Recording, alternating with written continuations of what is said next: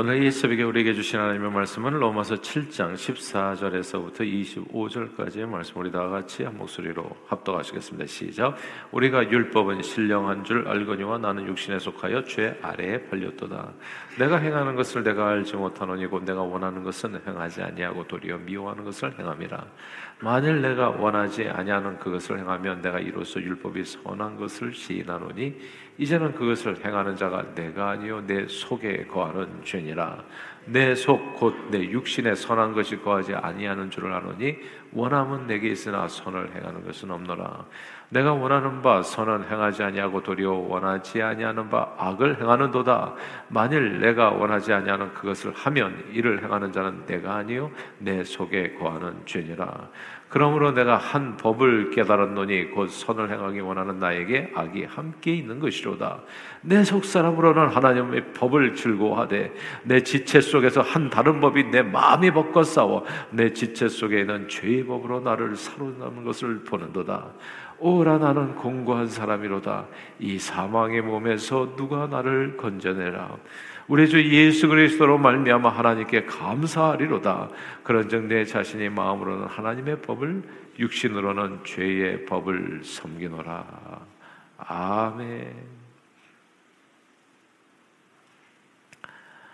한자어로 법이라고 하는 단어는 물수변에 갈 것자 간다는 뜻을 뜻인 갈 것자가 합하여진 합성어입니다. 그래서 물이 흐르는 것, 즉 물이 흐르는 것처럼 물이 가는 것처럼 그렇게 올바른 세상의 도리를 물 흐르듯이 막힘없이 가는 올바른 세상의 도리를 가리키는 뜻이 법이라 볼 수 있습니다.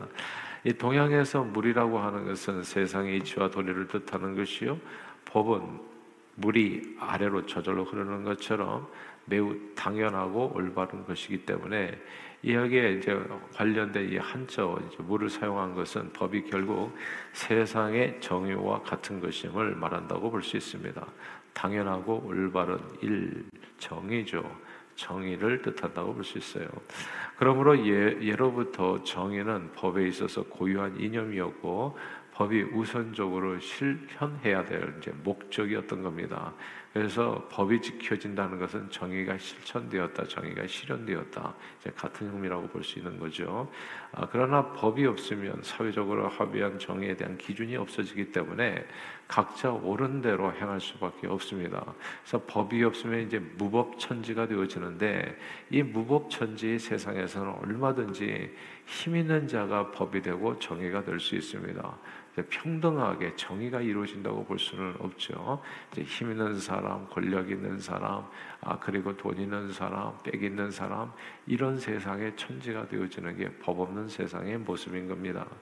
뭐 광야의 무법자라고 하는 예전에 그런 저기 서부 영화들이 있었는데 거기서 총잘 쏘는 사람이 법이잖아요. 그냥 총잘 쏘는 사람이 약한 사람, 총 못 쏘는 사람을 다 죽이고 자기가 그 나라를 통치하게 되는 것 아니겠습니까?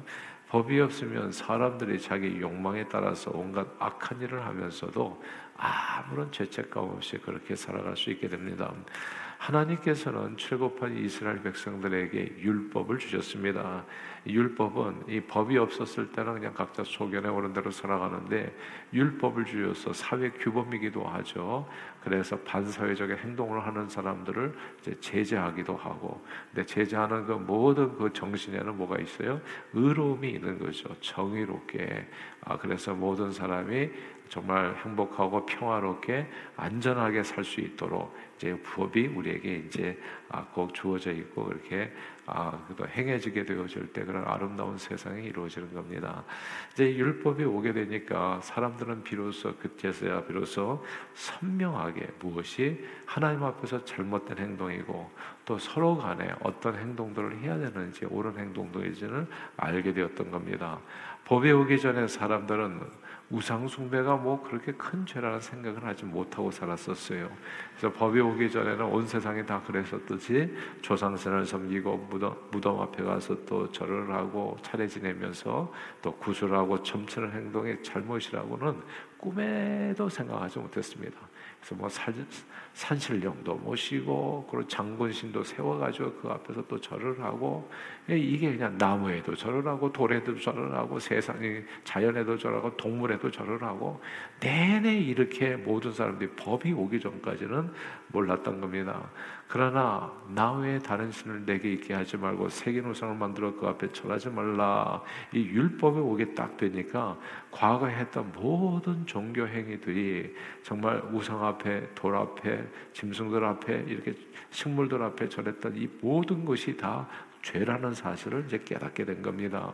율법이 오기 전에는 연로하신 부모님들, 우리 고려 고려 시대에 고려장이라는 거 있었잖아요. 이 고려장 지내는 것도 별로 큰 죄책감이 없었어요. 다들 남들 그러니까 사회적으로 모든 사람들이 다 그러니까 뭐가 그렇게 큰 죄였겠어요. 그러나 율법이 오게 되니까 부모를 공경하지 않는 것이 참 큰 죄라는 것을 알게 되는 겁니다. 율법이 오기 전에는 거짓말하고 속이고 빼앗고 음란하고 남의 소유를 탐하고 시기 질투하는 것이 죄라는 것을 잘 몰 랐어요.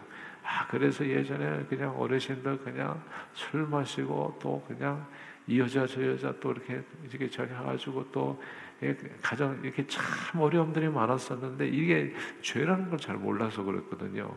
근데 딱 율법이 오고 나니까 그 모든 행위가 이제 죄로 드러나게 되고 그래서 사람이 정말 사람답게 살아가는 아름다운 모습으로 갈 수 있도록 이제 율법이 사람의 모습을 반사회적이고 누군가를 괴롭히고 힘 있는 사람을 여 같은 사람을 억압하고 이제 이런 세상에 이제 진정한 정의가 이루어질 수 있도록 게 하나님의 말씀의 법이었던 겁니다.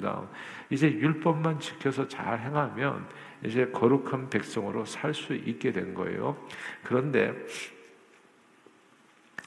법이 와서 법을 알고 어떻게 사는 것이 옳은지는 알게 됐는데 놀랍게도 이 법을 따라서 살아가는 것이 생각처럼 쉽지 않았던 거예요.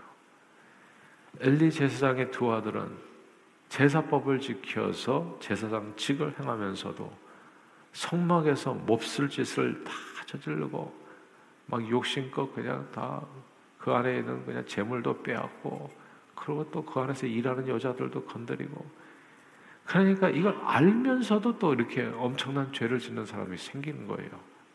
알면서도 하나님의 심판을 받게 됩니다. 다윗은 하나님의 법을 알면서도 살인죄, 간음죄 저질러서 역시나 하나님의 심판을 받게 됩니다. 다윗 아들 솔로몬은 어떻습니까? 알면서도 우상 숭배가 얼마나 하나님께서 미워하고 싫어하는지 다 모든 것을 알면서도 왜 그랬는지 또 우상을 새겨 섬기고 절하는 잘못을 저지릅니다. 이스라엘 백성들이 누굽니까? 하나님의 말씀을 받은 백성들 아니에요. 선지자들이 이렇게 일했던 그런 대상이 아니었습니까?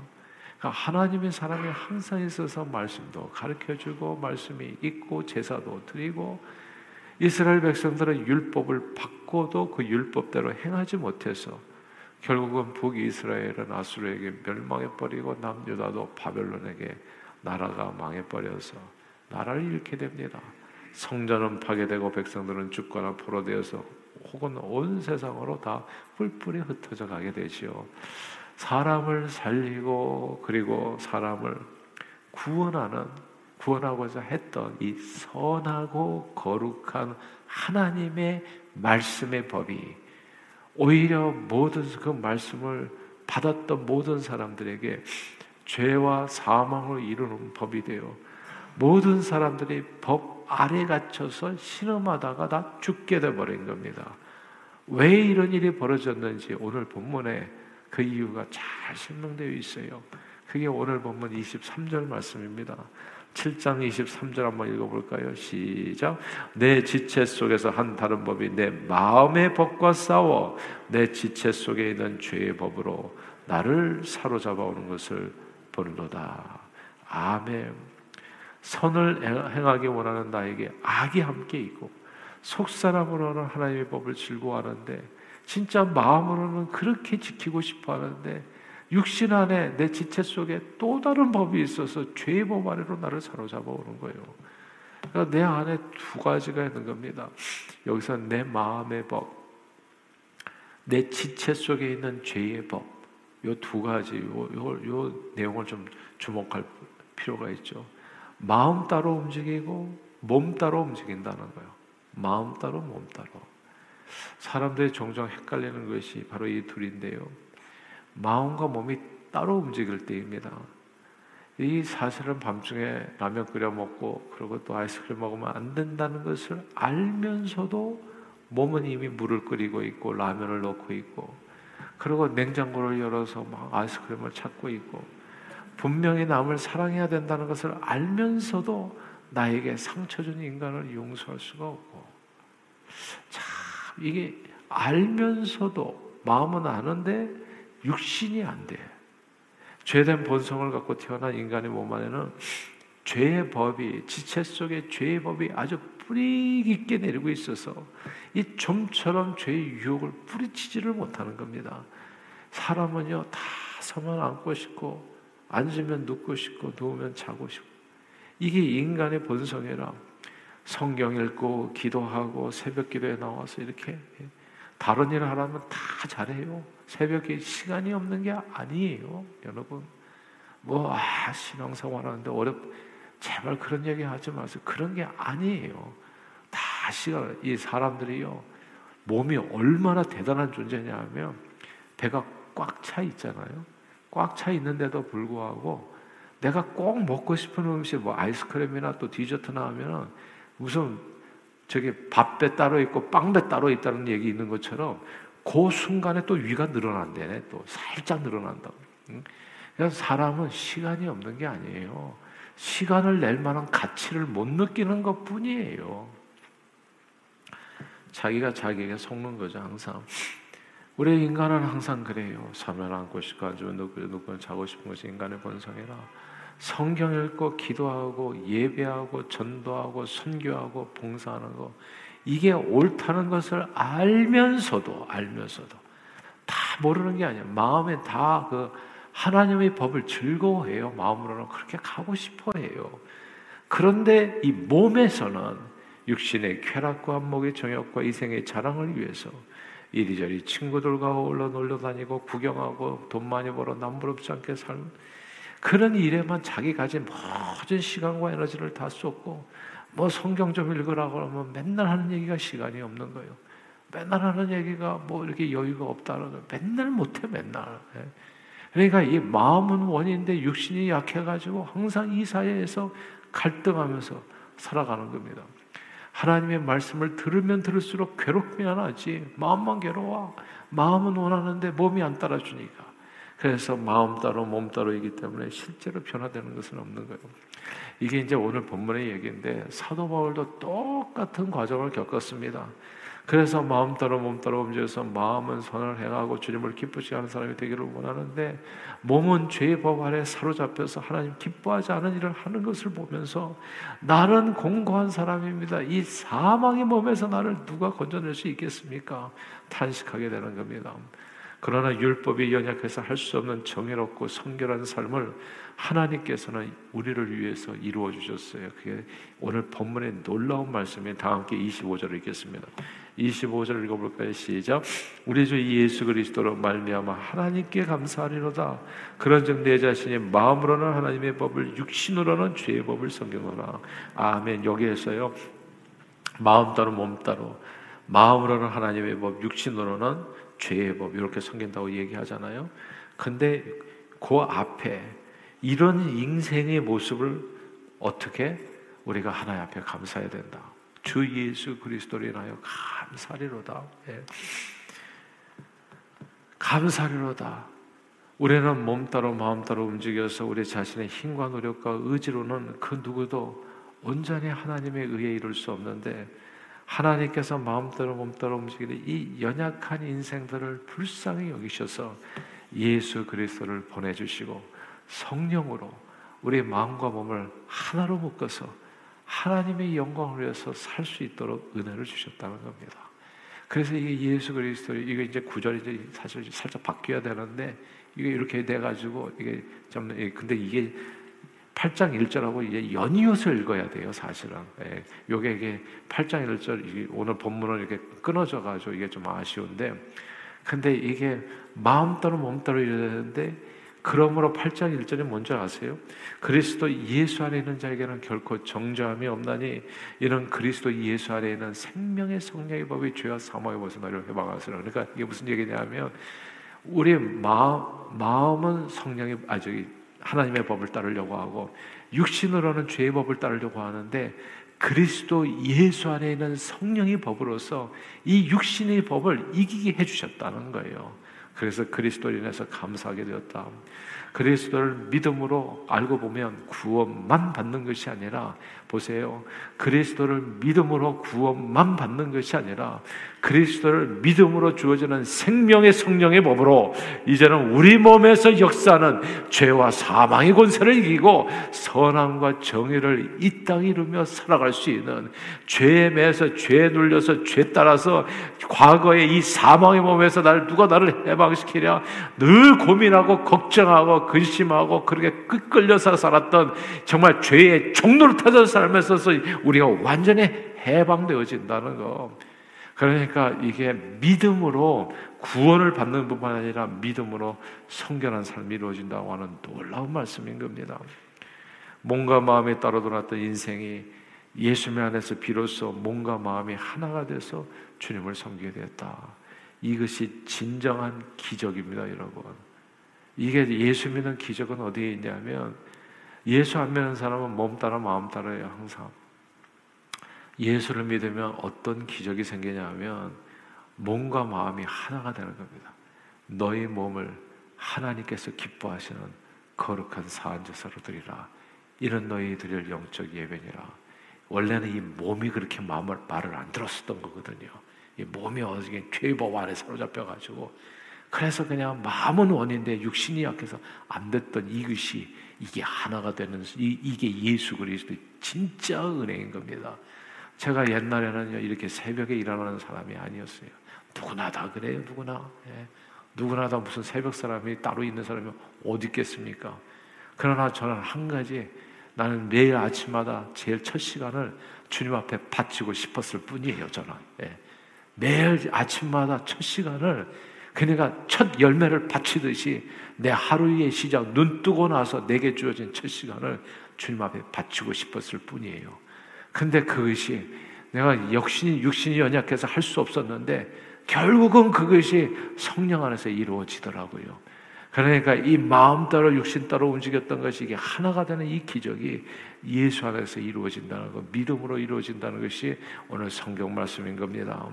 그러므로 베드로와 바울과 그리고 열두 제자를 포함해 가지고 디모데, 디도, 바나바, 누가, 마가 등등 예수 그리스도를 믿음으로 성령을 선물로 받았던 신약 성경 시대의 모든 인물들은 구약 성경 시대의 신학 영웅들이 저질 흔하게 저질렀던 잘못과 실수를 저지르지 않습니다, 여러분. 구약과 신약에 뭐가 차이가 나는 줄 아세요? 이 성경에서 차이가 나는 겁니다. 구약 성경에는 그렇게 위대한 인물들도 보면 판판이 쓰러질 때가 많았었어요. 근데 신약 성경에 와가지고는 성령의 능력으로 온전히 강해집니다. 정말 이 마음 따로 몸이 따로 다윗도 마음 따로 몸이 따로 움직였던 사람이거든요. 살인죄, 겁난죄 그때 벌어지는 거예요. 근데 신약 성경에는 아무도 변명치 못하도록 이게 하나가 되어지는 거예요. 이게 진짜 놀라운 기적입니다. 제가 이런 사람이 아니었잖아요. 누구를 불쌍히 여깁니까? 무슨 성경입니까? 무슨 컴패션이냐고요. 이게, 이게 그런 삶을 피곤한 삶을 제가 이 알아서 돈 주고 하겠냐고요. 아, 근데 이게 거룩하고 온전한 삶을 예수를 믿었으니 주님께서 성령을 주셔가지고 그게 이루어지는 거예요.